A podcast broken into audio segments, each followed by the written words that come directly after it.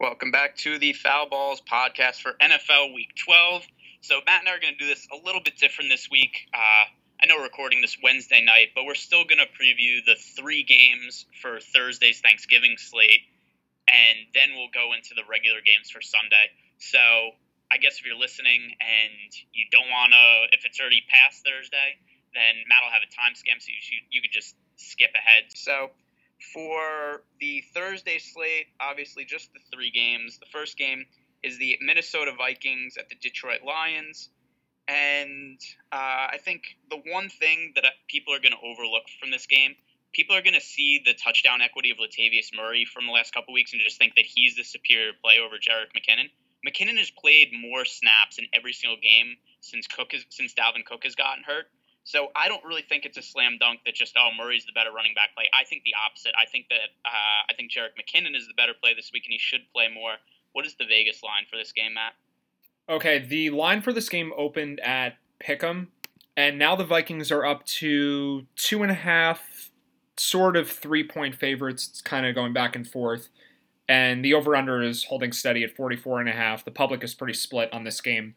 So it's pretty clear that the sharp money likes the Vikings.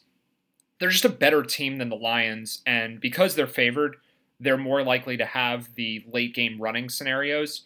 I'm going to guess that Murray gets more of those carries at the end of the game, but I think I still agree with you that McKinnon's the better play. He catches more passes, he is playing more snaps. I'm never against a an argument that McKinnon is a good running back. He's one of my favorite players in the NFL. So personal bias also towards him. But you liked him before he was good, though. You only liked him when he was bad. That yeah, that kind of happens sometimes. I like when players are underrated, and then when everyone likes them, I don't like them anymore. Uh, but McKinnon still seems to be underrated a bit, so I like him. I guess I just like him less now.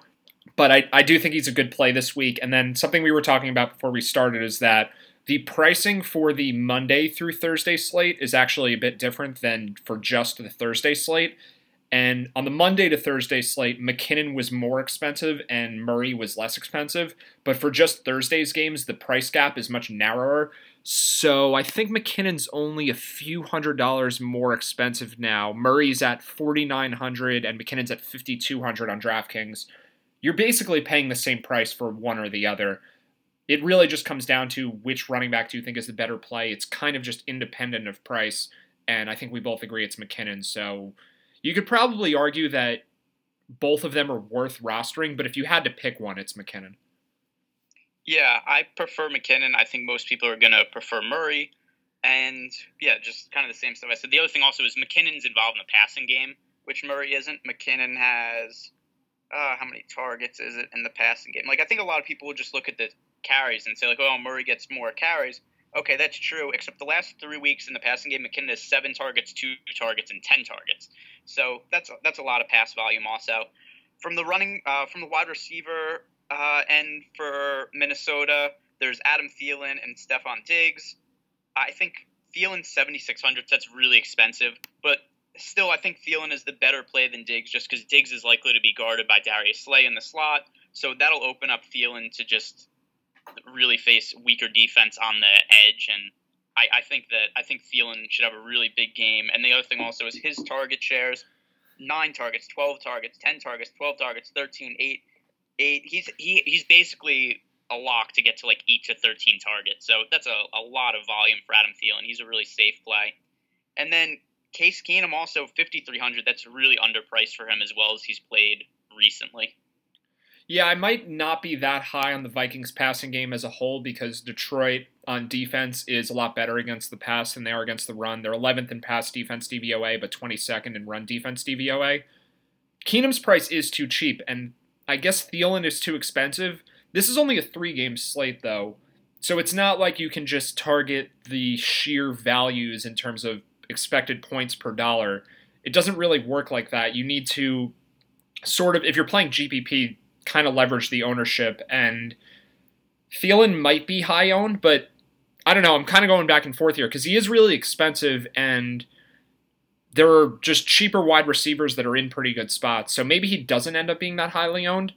I think he'll be the highest owned wide receiver. Well, I don't know. Keenan Allen's coming off of this huge game, and the Cowboys' defense has been so bad. So I'm I'm going to predict that it's Allen and then Thielen. Uh, yeah, that's fair. I'll say it's probably. I, I think it'll be Allen one and then Thielen two. But maybe it's kind of just spread out where there isn't any one receiver that's over 50% owned, like we saw with Julio Jones on the Monday to Thursday slate. Maybe they're all in the 30 to 40 range because there are several receivers to choose from. The Lions have a few. The Vikings have two guys that are good. So it is definitely safe to go with Thielen. The floor is very high for him. The upside is always high. He's just been really good this year. So I think it's kind of a, a fair price, and if you, if he fits within your roster, go ahead and use him. But I'm not particularly excited about using him. Yeah, um, I mean three game slate, so I, I, still think he's one of the top wide receivers to roster. From the Detroit side of the game, uh, Detroit, I think, is going to have the toughest time scoring of any team on the slate. Uh, Matt Stafford at 6,000. Uh, like I, I think that Case Keenum probably has a higher expected point output than Stafford, and he's considerably cheaper. And then from the Lions wide receivers, uh, let's see, Golden Tate at 6,200. Yeah, I mean, I think that there's guys who are somewhat usable here. Like you could throw in Tate or Marvin Jones, but I think Detroit is probably has the toughest road to scoring fantasy points of any team of um, of the six. Yeah, and because Tate and Jones are such consistent producers, and they've had some big games, both of them have had a few monster games this year. I don't think that the matchup will deter that many people from using them.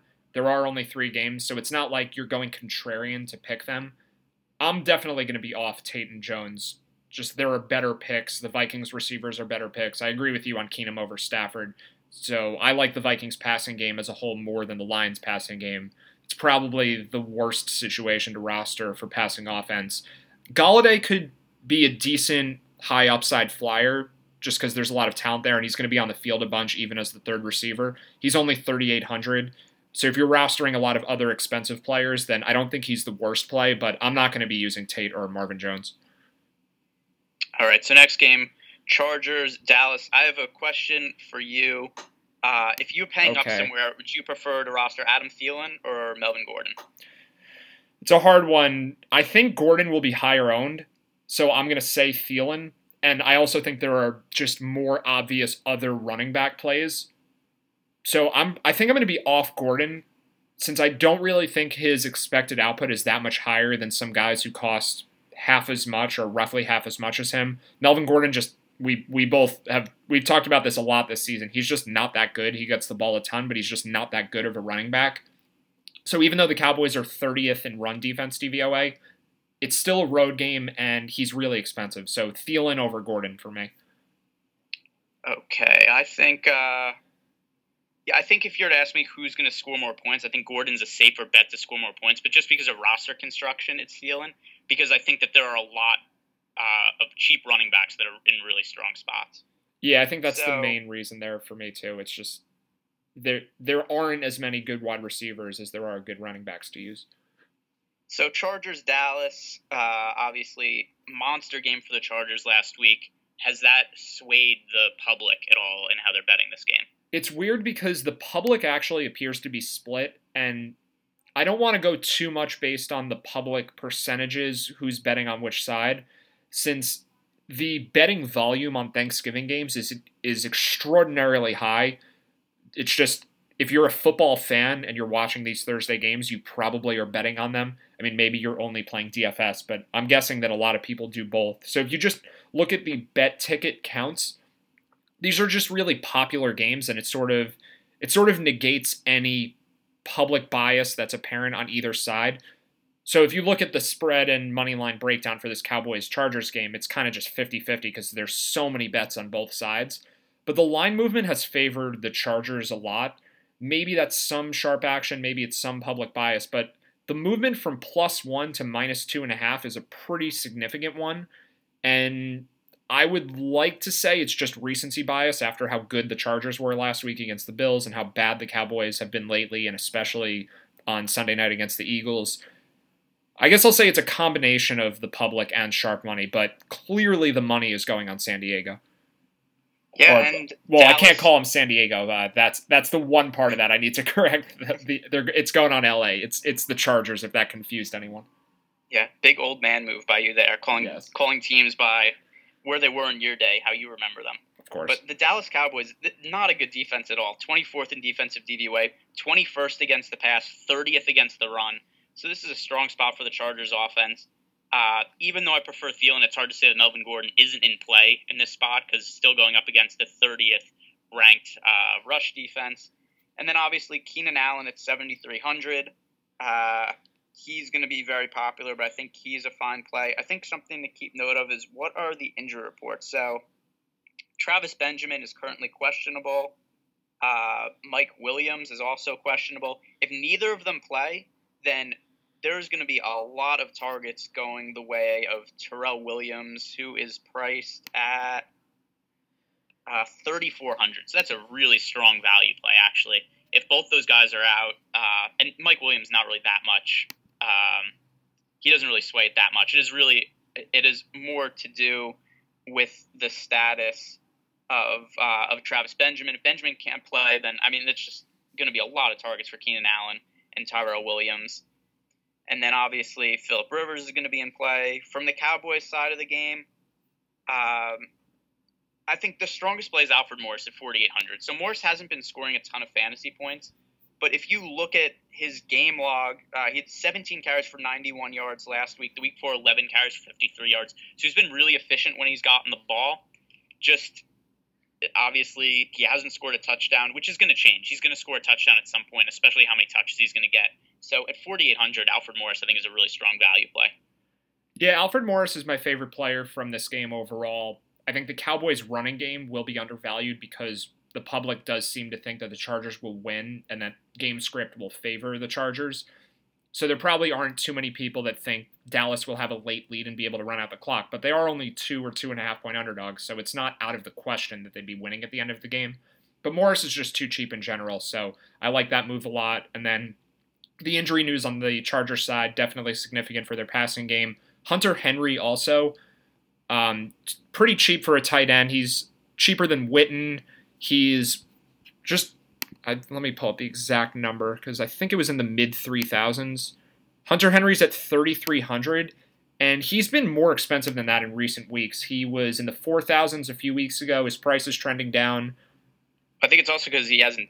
I don't even think he's getting targets. His targets haven't changed too much. Uh, he had a couple bigger target games at the beginning of the season, but he's still he's had a couple games with five targets or so recently. I guess he'll he probably expects to get more targets if there's those receiver injuries though, right? Like he would have to be someone who benefits also if Travis Benjamin or anyone else doesn't play uh, in the Chargers passing game. Uh, yeah, it's just kind of more because he plays and Antonio Gates also plays. So if you look at the last three games, Gates has had two targets in each of those games, and then Hunter Henry has had uh, five targets, two targets, two targets. So it's just kind of like they have two guys who they use a little bit, as opposed to a lot of teams just have one pass catching tight end. Well, if there are a couple receivers that don't play, and then maybe the Chargers announce before the game that they're going to go with more two tight end sets or something, then that's something to monitor. But uh, with the game we'll get to next, Jordan Reed's been ruled out, so the tight end pool is a little bit shallower than we thought going into these games. There just aren't a lot of tight ends to use. It's kind of just Evan Engram, who we're, we haven't talked about yet, but we didn't even mention a tight end from the Lions Vikings game. I don't think there's anyone really interesting there and Jason Witten is just like, kind of okay. I would rather use Kyle Rudolph for cheap than Hunter Henry because he gets more targets. Kyle Rudolph, I think, had ten targets last week. All right, I'm, I'm glad we're, we're circling back there because yeah, we I think we both just forgot Uh, about tight ends in that game. Kyle, well, I, I, I'm not really that interested in Rudolph, but I'm not interested in Hunter Henry either. yeah, this uh this probably is a big Evan Engram week for both of us, so I guess we'll just go on to that game. Yeah. So, uh, well, the other thing also is I like Vernon Davis a lot this week. Oh So- yes, with Reed out. So Vernon Davis, 5,500. The Giants have given the Giants have given up a touchdown to a tight end every single game so far this year, except for last week. The Giants also didn't give up a touchdown last week, so that's uh, a lot of the reason why they didn't give up a touchdown to a tight end. But uh, Travis Kelce still had over 100 receiving yards and like six catches last week, so it's not like the Giants held them in check or anything like that. The Giants give up more fantasy points to tight ends of any team in the league. So I think Vernon Davis and Evan Engram are pretty clearly the two top tight ends to use on the slate, especially because from the Giants side, Sterling Shepard is currently listed as questionable. It looks like he's kind of trending towards not playing with the migraine issue. So if he doesn't play, that's going to be a lot of targets for Evan Engram. Like it's hard for me to justify really using a tight end outside of Davis or Engram. Yeah, I think I'll probably only roster Engram and no one else from the Giants, assuming Shepard is out, because I think the Redskins' defense is probably the strongest defensive play. Maybe the Vikings, but I feel pretty good about rostering the Redskins at home against Eli Manning. Giants are definitely turnover prone. The Redskins are the most expensive defense, but I think the expected output is just higher than any other team by a substantial amount. So if you're rostering the Redskins defense, obviously you're not going to use a lot of opposing players.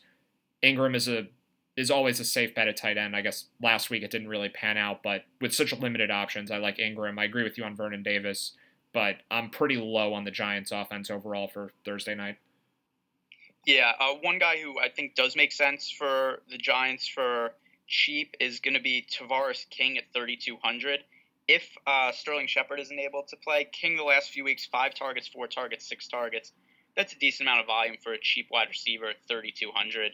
And then just from the Redskins side of the game, there's so many good targets. Perine is uh, probably my favorite running back on the entire slate. Kirk Cousins is my favorite uh, quarterback. And then you've got uh, Jamison Crowder, 5,400. That's too cheap for him, considering that his targets last three weeks eight targets, 11 targets, 13 targets. Uh, and then just the fantasy points to 26, 12, 15. So uh, overall, I really like the Redskins offense in this spot. Uh, you definitely go onslaught type stack to them. Redskins defense, Crowder, Davis, Perine, Cousins, just load up on them. I, I, it's a three game slate. I don't think that's a bad way to go. Uh, how big of favorites are the Redskins in this in this game, Matt? Well, you took the word right out of my mouth. I was just going to ask you if you like the Redskins onslaught stack. So the answer is clearly yes. Uh, the Redskins are seven and a half point favorites. It's kind of hovering between seven, seven and a half. The public is towards the Redskins side, but again, it's just not that significant for the amount of volume that's on these games. But they're they're the biggest favorite by far of any any team on this three game slate. The total is 45, which is roughly the same as all the other games. So it's definitely the most lopsided game. And if you're using Perine, you it kind of makes sense to just use the Redskins defense for that correlation play. But since there's value on all of these players individually anyway, Perine's too cheap, Cousins, Vernon Davis, Crowder, I guess, yeah, why not go for the onslaught stack and just use them all together? Yeah, I think uh, the Redskins are definitely the top team on the slate. So we'll get into the main slate now. So uh, mark down the time, Matt. Mark okay. it down. It's done. we can tell people. It has right, been it's done. done. All right, guys. So now we have week 12 for the main slate after talking about the Thanksgiving slate. Everybody who listened, I'm sure that you won a million dollars. Actually, probably not, because that's not even one of the options for this week. So, $2 million, we'll say. So, everybody won $2 million this week and probably stopped listening to the, There's no need to listen to the podcast if you already won $2 million. I don't know. If they did it with our advice, then they probably need to listen to the podcast even more. Yeah, keep listening. Keep listening. All right, so first game on the slate uh, the Tampa Bay Buccaneers at the Atlanta Falcons. This should be, uh, I would imagine, one of the games with a higher expected point total. Um, I'm thinking, yeah, there's a couple games that should be higher scoring, this is a really good spot for the Falcons offense. Yeah, I think the Falcons probably have the highest expected output of any team. Uh, if you take into account the point spread and the over under. The Falcons are 10 point favorites, the over under is 49. They're coming off sort of a mediocre offensive game in Seattle where they had some pretty good field position and scored on defense, so they didn't really have the ball much against the Seahawks. But they're they're in a really strong matchup and now they're at home. Matt Ryan is not that expensive and I think people might be down on Julio Jones after he's had what seems like several games in a row just kind of lackluster performances, but I still like Ryan and Julio for this matchup. Yeah, definitely. Uh, and then from the Tampa Bay side of the game, uh, we have Fitzpatrick still starting, so that kind of has me off them a little bit. Doug Martin's still really cheap, but he hasn't done anything. 7400 is too much for me to pay for for Mike Evans in this matchup against the Falcons. And then from the Falcons side, yeah, the Matt Ryan to Julio Jones combination makes some sense. Uh, Mohamed Sanu at 5,200. I'm, I'm checking how many targets he's gotten recently because it seems like a lot from watching the games. Uh, nope, it's incorrect. He had three targets last game. I think he got all of those on the first drive because uh, I remember him scoring a touchdown, and that's pretty much all of them. Five targets, three targets. So I don't really think Sanu's a strong play 5,200, which I thought he was for a hot second there. and then uh, Tevin Coleman at 6,500, I think is fine just because I expect Atlanta to have the lead in this game and then to be running the clock out late. And he basically got all of the work at running back for them last week. Against Seattle, he had 20 carries for 43 yards, so not very effective, but also had the touchdown. Only one catch, but generally, I think that he is capable of being more involved in the passing game. But Tevin Coleman, I think, is a fine play, 6,500. Yeah, I think it's kind of a fair price. Terron Ward, who's the backup now, has had 15 carries over the past two weeks. So it's not like Coleman's getting 100% of the touches, but he is getting plenty and they should be winning late. So I don't know, he's he's definitely pricier than he's ever been. I don't think it's a great play, but I do think it's a decent usable play. So I guess we'll have to see if there are better values elsewhere. If it's if it's a slate where you don't have a ton of cheap running back values, then I think Coleman's fine, but we probably can do better than that. Okay, let's see if we can do better. I don't think we're going to do better in the next game. Cleveland Browns at Cincinnati Bengals. And uh, one more time to remind Matt, the Cleveland Browns really good against the run and really bad against the pass because that's the first thing he always asks when we start looking at the games. He can't remember. He, he, he always goes, Browns, they're good against the run and bad against the pass, or he'll get it wrong and always ask me about it. So, uh, top one of the top teams by DVOA against the run and just total dog shit against the pass this year. So with that in mind, what is the Vegas line, Matt? Well, you're you're now the one underselling the Browns' run defense. They're actually first in defensive DVOA against did the I. Did I just did I just say it backwards? No, no, no. You said it in the right order, but you said they're one of the best run defenses, and I think we can actually say that they are the best run defense. So it's it's a very severe it's a very severe difference between their run defense and pass defense. The reason it always jumps out to me is because I'll look at the opposing running back's price and see that it's really low and think, wow, if only the Browns were bad against the run, this would be a great spot.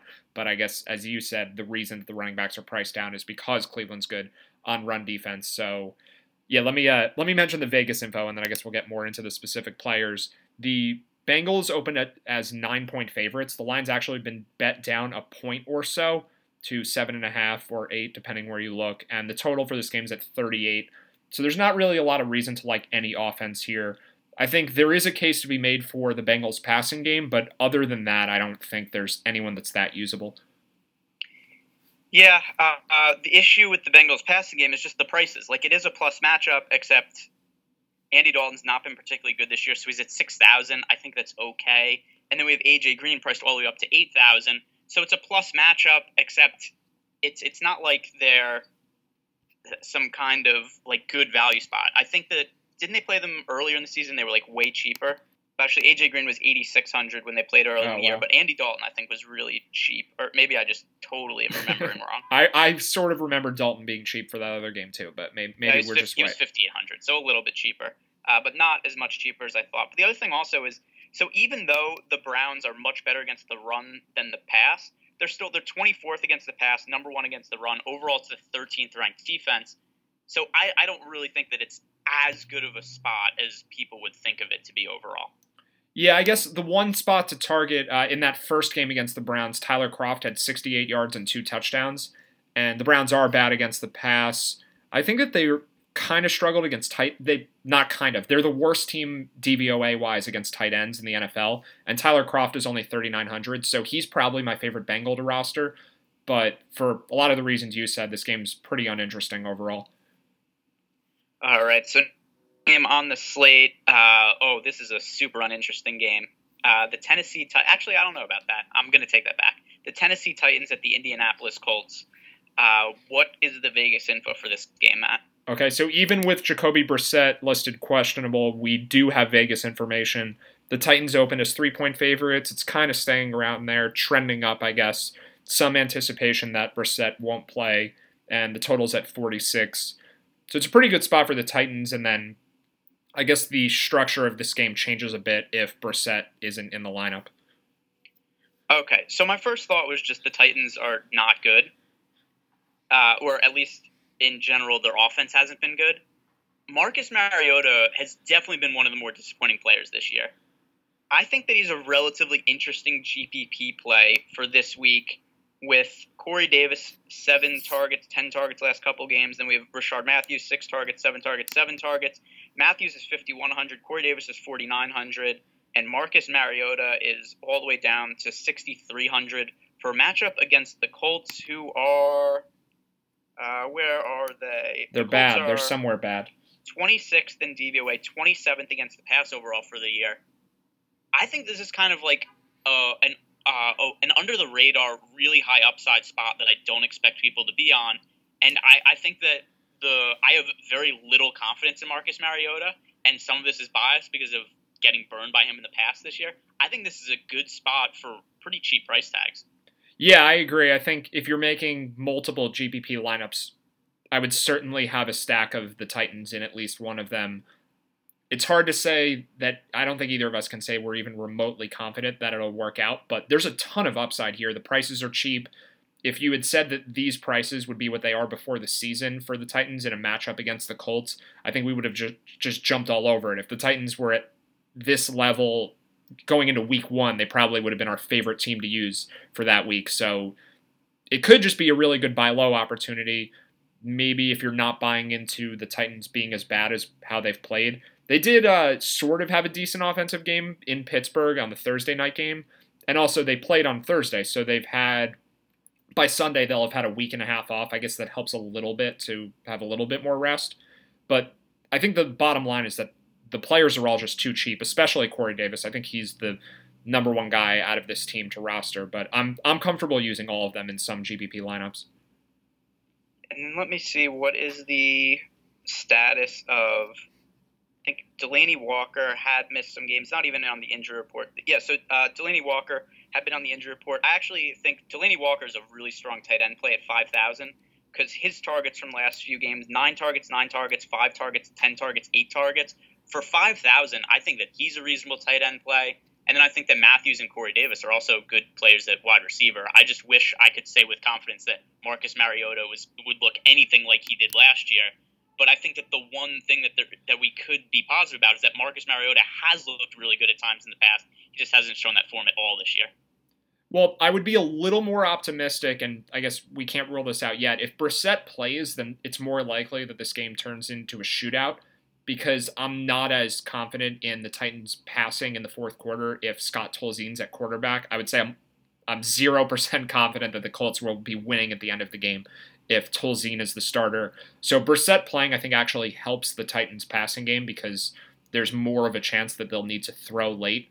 And if you're stacking the Titans side, it also helps to be able to use someone from the Colts. So I'll definitely be higher on this game if Brissett plays. I think it brings T.Y. Hilton and Jack Doyle into play. Otherwise, I'm very low on the Colts offense. Yeah, def- I mean, def- definitely off the Colts offense if Scott Tolzien's playing. Um, that is more than fair. And even if Brissett's playing, I don't think I'll be super high on them, uh, but they would make some sense in a game stack. So next game, this is going to be uh, an interesting spot. The Buffalo Bills, the Kansas City Chiefs. Uh, the Bills today decided to name Tyrod Taylor as a starting quarterback. I think it's ridiculous that they were even considering going back to Peterman, which I would have really enjoyed that. If they decided that, hey, we're playing Peterman, that would be the ballsiest all time tank move because uh, Peterman had five interceptions and a fumble in the first half of last week and didn't even have that much volume. He just really sucked.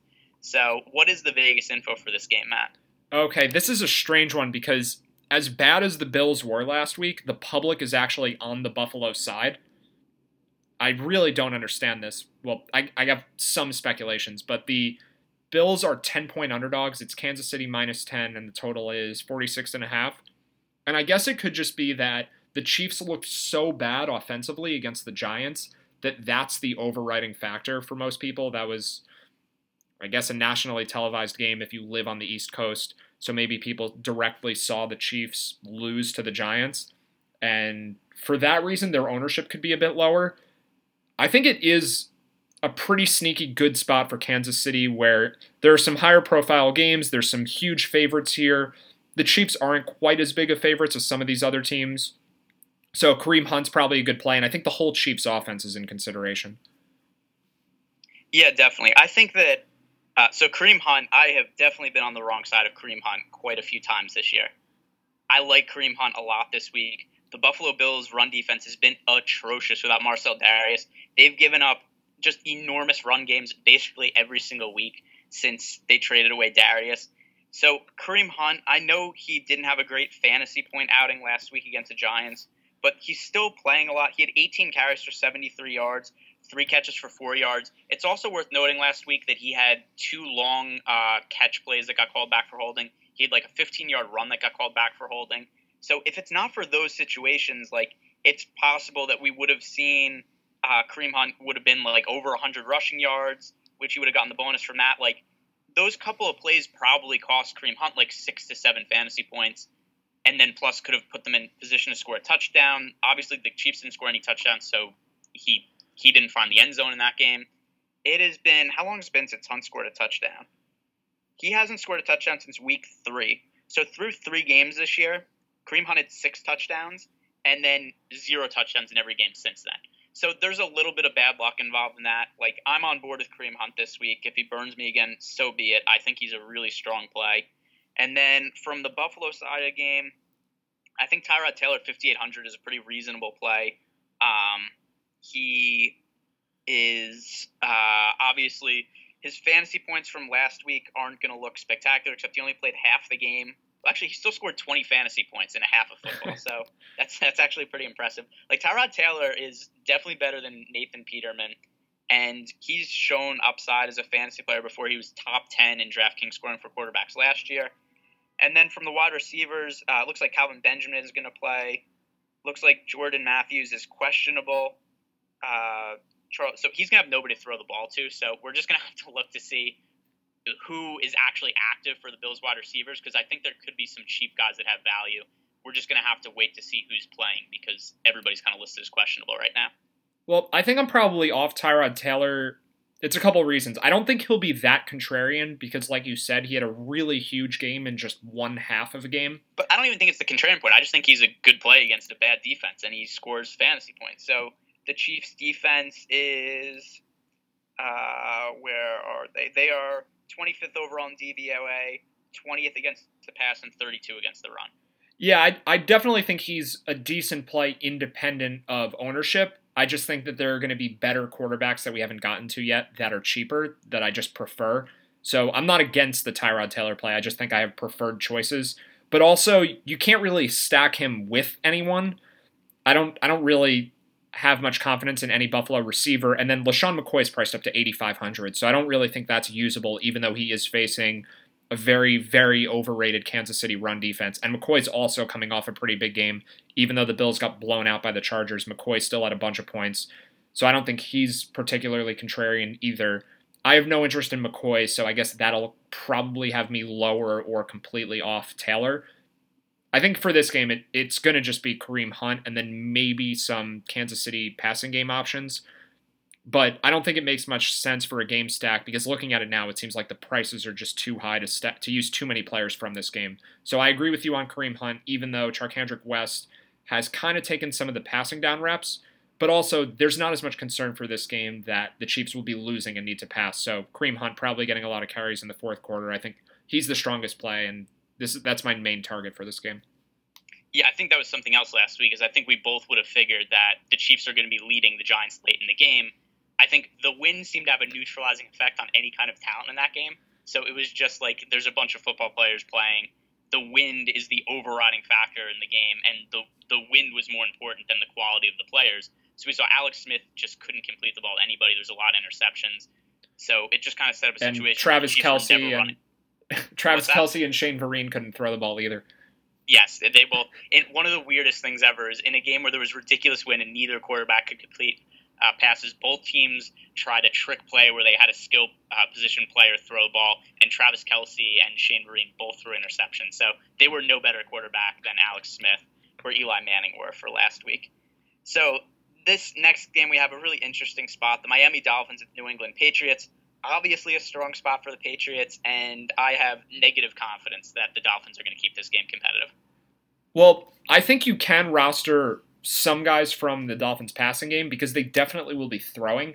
The line for the game is Dolphins plus 16. They actually open at plus 17, so it looks like there is a little bit of sharp action that I don't I don't know if anyone thinks the Dolphins will keep it close, but 17 points might just be a little too high. The Patriots pass defense is probably now a little bit overrated because the numbers still look pretty terrible for them, but they've had a couple strong games recently. I won't give them too much credit though, because against Oakland, it looked like the Raiders receivers just dropped every pass, and I don't think New England's pass defense did anything to make that happen. I think the Raiders receivers just played terribly. So I'm I'm not at all sold that New England's defense has gotten better. I think it's still a really beatable pass defense. And it it might make sense to game stack here where you play for New England to have a huge lead and use the New England running game with the Miami passing game because that does seem like a very predictable game script where the Patriots are up 10 points, 14 points at halftime, and then they run a lot in the second half, and then maybe Jarvis Landry or DeVante Parker has a big game in the second half of it. Yeah, definitely. I think that's the big thing is, uh, and the other one, Kenny Stills, also from the Dolphins side, because Stills had a monster game last week and got a ton of targets. Uh, he's at 4,800, Parker 59, Landry 68. I'm going to look at the targets real quick. So Yeah, Parker Landry's barely got any last week. Yeah, uh, Parker. Oh, Parker had nine targets last week. I guess he didn't catch any of them. He had four catches on nine targets, and then Kenny Stills had seven catches on eight targets. So Parker actually had more targets. Stills just did more with his targets. Uh, but either way, I think you could justify using any of these guys in stacks with Patriots, and you just kind of hope that the Dolphins are able to complete enough passes where the Patriots are still willing to throw the ball late in the game. Which the one benefit of Bill Belichick and the Patriots is that when they beat teams, they have no issue with kicking them while they're down and stomping on their throats. Because even last week, like Brady was airing the ball out to Brandin Cooks when they were up by something like 700 points in the fourth quarter.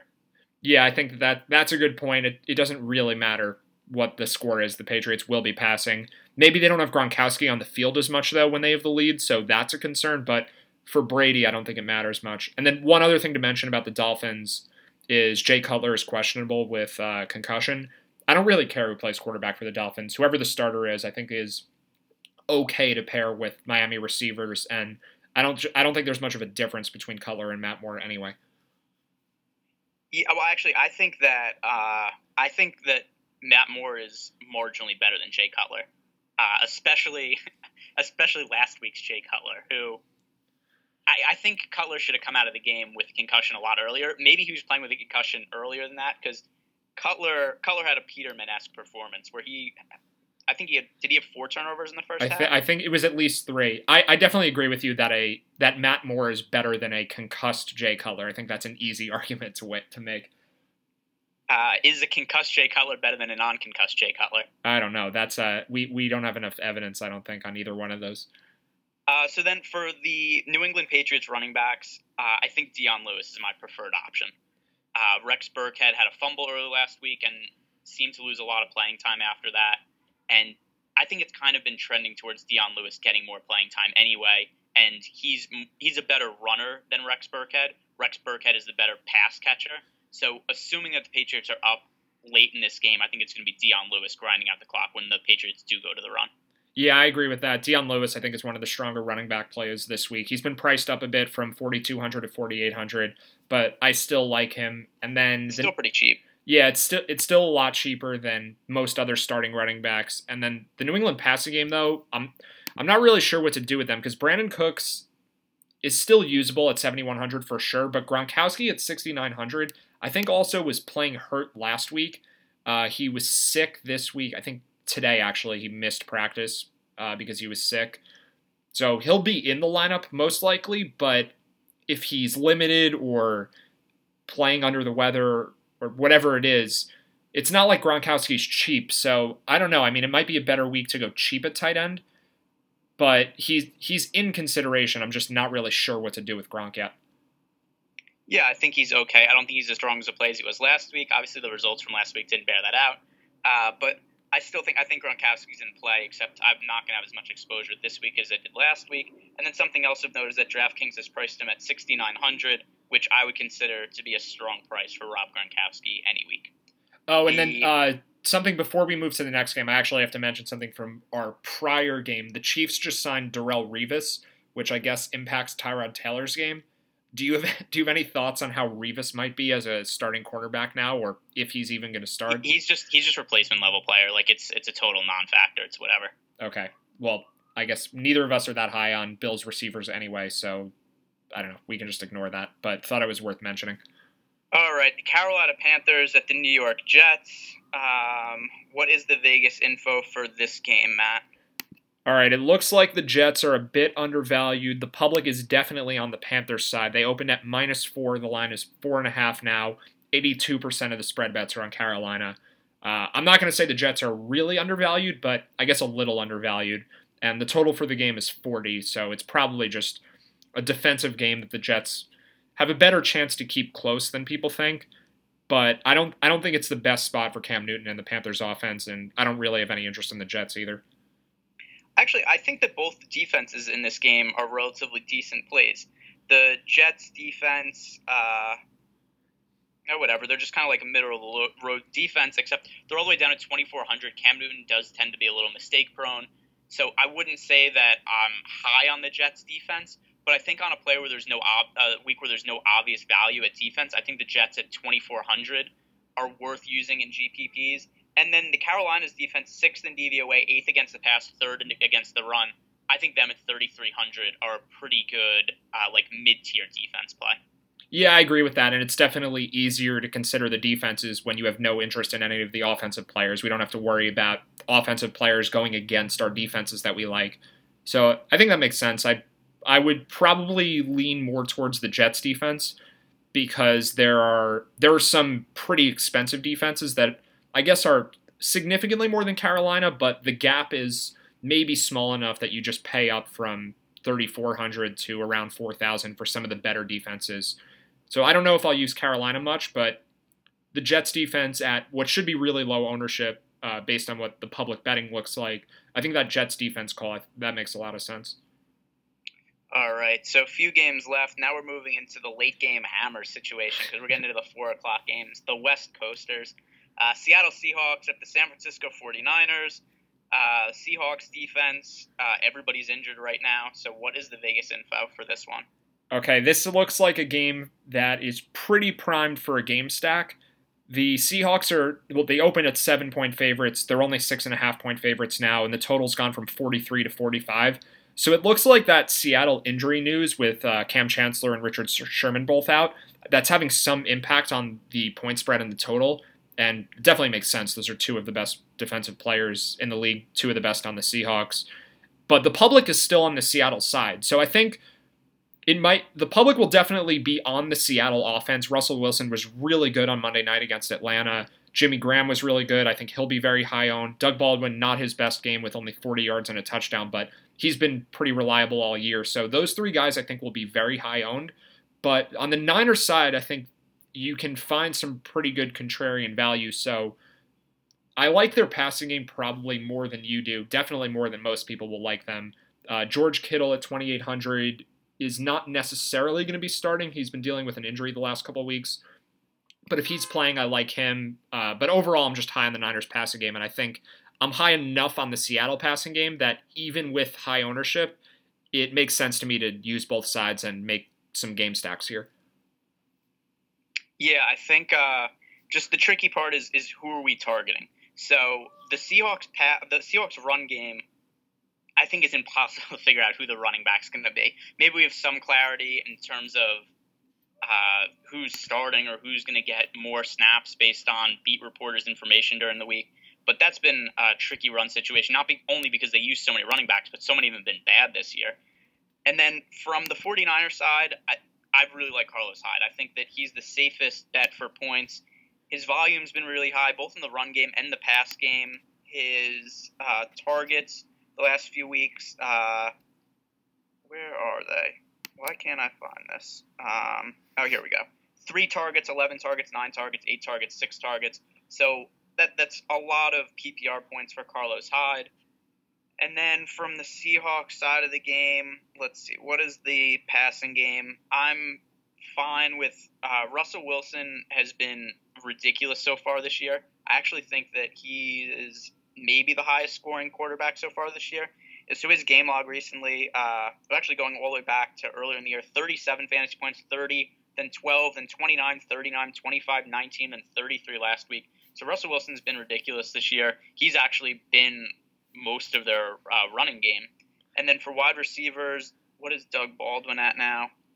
Baldwin's only at 7,000. I think that he's a reasonable guy to pay up for.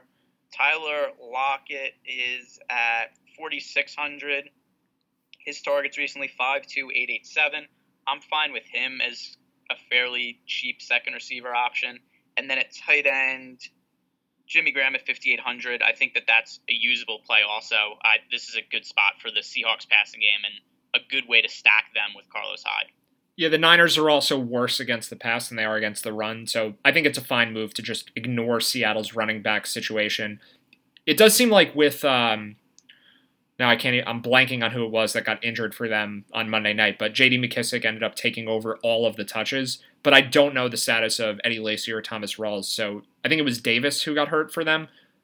Um, but I don't even think he was in the player pool last week, though. He might not have been, but yeah, he, he is this week. He is. Uh, uh, Mike Davis is the uh, min price, and he is already been rolled out for Sunday. So maybe it becomes a timeshare between McKissic and Lacy, and then possibly Tom, Thomas Rawls if he's back.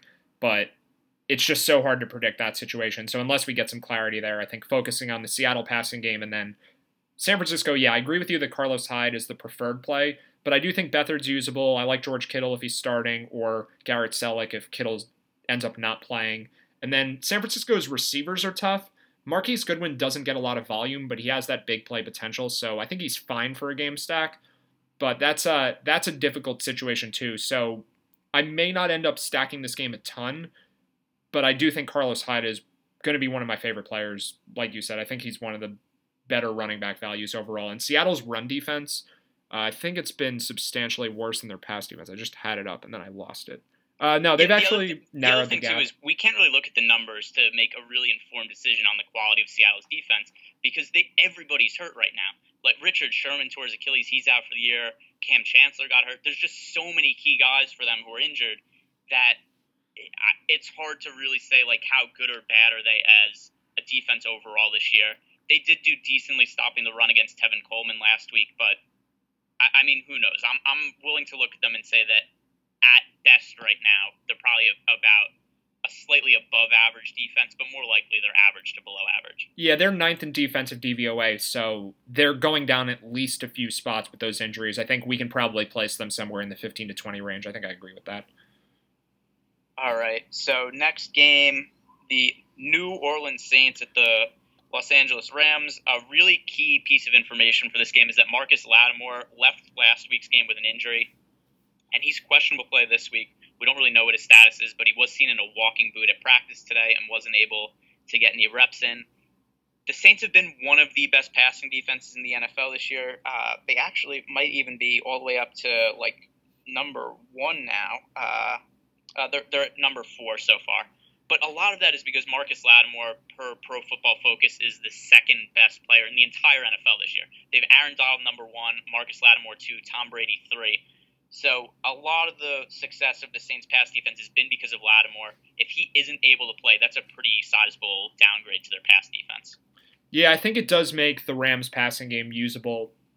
They are kind of expensive. Well, maybe not a receiver, but Jared Goff is expensive. So I don't know if I want to stack the Rams as a result of that, but using some of their receivers does make sense. What do we do with uh, with uh, Mark Ingram and Alvin Kamara this week? I like I think they're not even usable at this point given their ownership, but this is also a really tough matchup. So the Rams are 20th in run defense, but they've been trending towards better than that for a while now. I think they were in the bottom 3 teams at some point this year and they've just been yeah, slowly at, creeping up. The, uh, the beginning of the year before Aaron Donald came back, they were like last against the run, and then Aaron Donald came back on limited snaps, and they were still bad, but not quite as bad as they were before. And like I was saying, Pro Football Focus has Aaron Donald rated as the number one player in all the NFL this year. He's actually been number one three years in a row, including this year, so that's pretty ridiculous. He's the best run stopper in the NFL. So since they've gotten Aaron Donald back, they've been uh, about average to slightly above average. So just for that reason, I'm looking at uh, like regardless of anything else, like even just looking at the price or anything, I would say that the Saints' run game, it's not really a great spot for them. It's kind of like an okay spot. But then we consider the ridiculous prices of Ingram and Kamara, and um, I'm going to look elsewhere at running back. I'd prefer to use Kareem Hunt if I'm paying up this week. Yeah, and he's roughly the same pr- price as both Ingram and Kamara, who are both at their most expensive prices this season. So I'm definitely off them. And then the ownership, I think, can be pretty easily predicted that it's going to be high. It's always high for those guys. But the Vegas information is very, very heavy Saints offense. So the Rams are two and a half point favorites, but the public is on New Orleans with 63% of the spread bets and 81% of the money line bets. And the total for the game is 53. So this is going to be a very popular spot for the people that look at Vegas lines to make their picks. And I think that is a very large percentage of the people who play DFS. And with the public on the New Orleans side, I think it will favor New Orleans more, even though the Rams are actually favored in the game. But there should be pretty heavy ownership on both sides. So I don't know. Maybe you can go contrarian a little bit using a number two or number three Rams receiver. I think Sammy Watkins will probably be fairly low owned. But I don't have much interest in using really anybody else from the game. They'll be high owned, and it's kind of hard to predict where the Rams passing game will go with Robert Woods out. And I'm just low on the Saints overall this week relative to the field. So maybe it's just Sammy Watkins or no one at all for me. I like Cooper Kupp a lot better than Sammy Watkins. So Sammy Watkins has just not gotten a lot of targets this year. Cooper Kupp last few weeks, seven targets, seven targets, five targets, ten targets. I think since Robert Woods has already been ruled out, I think that I think that Kupp is going to be the Rams' top uh, receiver this week. I think he's going to get a lot of volume. And then if Marcus Lattimore is out, I think this is a really strong spot for Kupp. Yeah, I guess if Lattimore plays, then it's probably no one for either of us. And I guess my concern with Kupp is how much more can his target share increase? Because it's already pretty high. So Watkins should see a bigger increase, although it may not be enough to make him a better play than Cooper Kupp. But Watkins remember, also Woods was not playing much at the beginning of the year, and Watkins was still not getting targets. Yeah, that's also true. I mean, Watkins probably has more big play potential, so he's definitely riskier, but he also may have more upside. So I guess I'll certainly agree with you that Kupp is safer and may have higher expected output, but Watkins could be the better GPP play. I'm just I'm not really sure there. Okay, so the uh, next game we have here is the Jacksonville Jaguars at the Arizona Cardinals. Uh, just running through this quickly, Jaguars defense is fine. I can't really see myself rostering anybody else from this game. Well, the public is definitely heavy Jacksonville, and the line has moved towards Jacksonville, but it does seem like the sharp money is on Arizona. I I am a little concerned about the ownership on Jacksonville's defense, but definitely agree it's a good spot. I'll I'll be off the Jaguars offense. They're five point favorites, but the total is 38, so shouldn't be a high scoring game, even in one of the better weather spots this week in Arizona. But yeah, it's it's not really worth talking about anyone on the Jags offense. But the Cardinals offense, Larry Fitzgerald is pretty cheap, so even in a really tough matchup, I think he's worth considering. But this is uh, this is mostly a game to fade for sure. All right, final game on the slate: the Denver Broncos at the Oakland Raiders if the Raiders offense goes off in this spot, I'm going to be very frustrated because I had a number of very high scoring GPP lineups. I had one lineup that was near the top of all GPPs, and it was a full game stack of uh, Patriots and the Raiders. And the only thing that really stopped it from winning GPPs and doing better was that basically we didn't really get a lot of fourth quarter production from that game because the Raiders got blown out. So if the Raiders are going to do well in this matchup against the Denver Broncos, it would be pretty annoying. I can't see myself rostering Oakland just because it's a tough matchup. But what's the Vegas info for this one? Well, I'll mention the Vegas info first. It's uh, Raiders minus five, and the total is I think it's forty. Where did it go? 43 and a half. Um, so should be a fairly low scoring game, but not a crazy low scoring game. But the Broncos are now 19th in pass defense DVOA. They're second against the run, so definitely no Marshawn Lynch, but they're a below average pass defense. They've had some very, very bad defensive games in the secondary recently. They got destroyed by the Eagles and the Patriots. They gave up a decent amount of passing yardage to the Bengals last week. So I, I'm okay using Oakland again. They're cheaper than they were against New England. That obviously makes sense that New England is one of the easier teams to throw the ball against. But Amari Cooper is now down to 5,400. Michael Crabtree's at 5,500. I think those guys are usable. I'm not really in love with using the Raiders this week. It's not really that they let us down last week. It's not so much of that anyway. There's a little bit of a factor, um, but they've just gotten a lot cheaper, and the Broncos' pass defense is definitely overrated now. They've struggled a lot. So I would use Amari Cooper and maybe some other Oakland guys. Derek Carr also 5600. I think the other guy before that we mentioned who you like, Tyrod Taylor, I think Carr for cheaper is a better play. Um, just because this matchup might be easier than people think. And then the Broncos side, they're facing the 32nd ranked pass defense in Oakland. So even with Paxton Lynch taking over, who I don't think has started a game in his career, I think this is his first start. He's probably better than Brock Osweiler anyway, because almost anyone would be better than Osweiler. So I think there's a compelling argument to be made here that a game stack is viable, and it should be a pretty low owned spot. And also, it's the uh, last game of the four o'clock hammers, so that always uh, makes it a better better pick. But it's not really last. It starts at the same time as, as three other games. It's but we're talking about it last. In the list of, of the DraftKings games. Yeah, so that's why we you got to go with it. Um, yeah, I think that makes some sense. Uh, I guess I probably will have some shares of the Derek Carr, Amari Cooper, Michael Crabtree trio, a bit begrudgingly though. Um, and then I do think Paxton Lynch at 4,400 I think makes sense with Demaryius Thomas, especially if Emmanuel Sanders. Uh, it looks like he's questionable and trending towards not playing this week. So I think Paxton Lynch to Demaryius Thomas makes some sense as a GPP combination, especially because the Raiders' defense has been so bad. And then one other guy I need to mention here: if Sanders doesn't play, Bennie Fowler's only at 3,100. His targets have been pretty low, but they were reasonably high in the games that Sanders missed. He had six targets against the Chiefs, five against the Chargers but he played a lot of snaps in those games. I think he started opposite Demaryius Thomas, so he's someone I would definitely use if uh, if Emmanuel Sanders is inactive this week. Okay, so uh, I think that's fine. Also, Bennie Fowler. If Sanders is out, that will finish this week's podcast. A little bit longer because we covered everything this week, even those Thursday games. Follow me on Twitter at G DFS. Matt's Twitter handle is at Preaching Sense, and we're not going to have a basketball podcast for Friday because we're going to be with the families for Thanksgiving. So that will be thrilling. And then we'll be back Monday for basketball. Assuming, oh, let me check the basketball schedule. Maybe not because I don't know if there's games that day. At the very least, we're going to be back at some point. so I'll, I'll put that. we will be, back, back eventually. eventually. Yeah.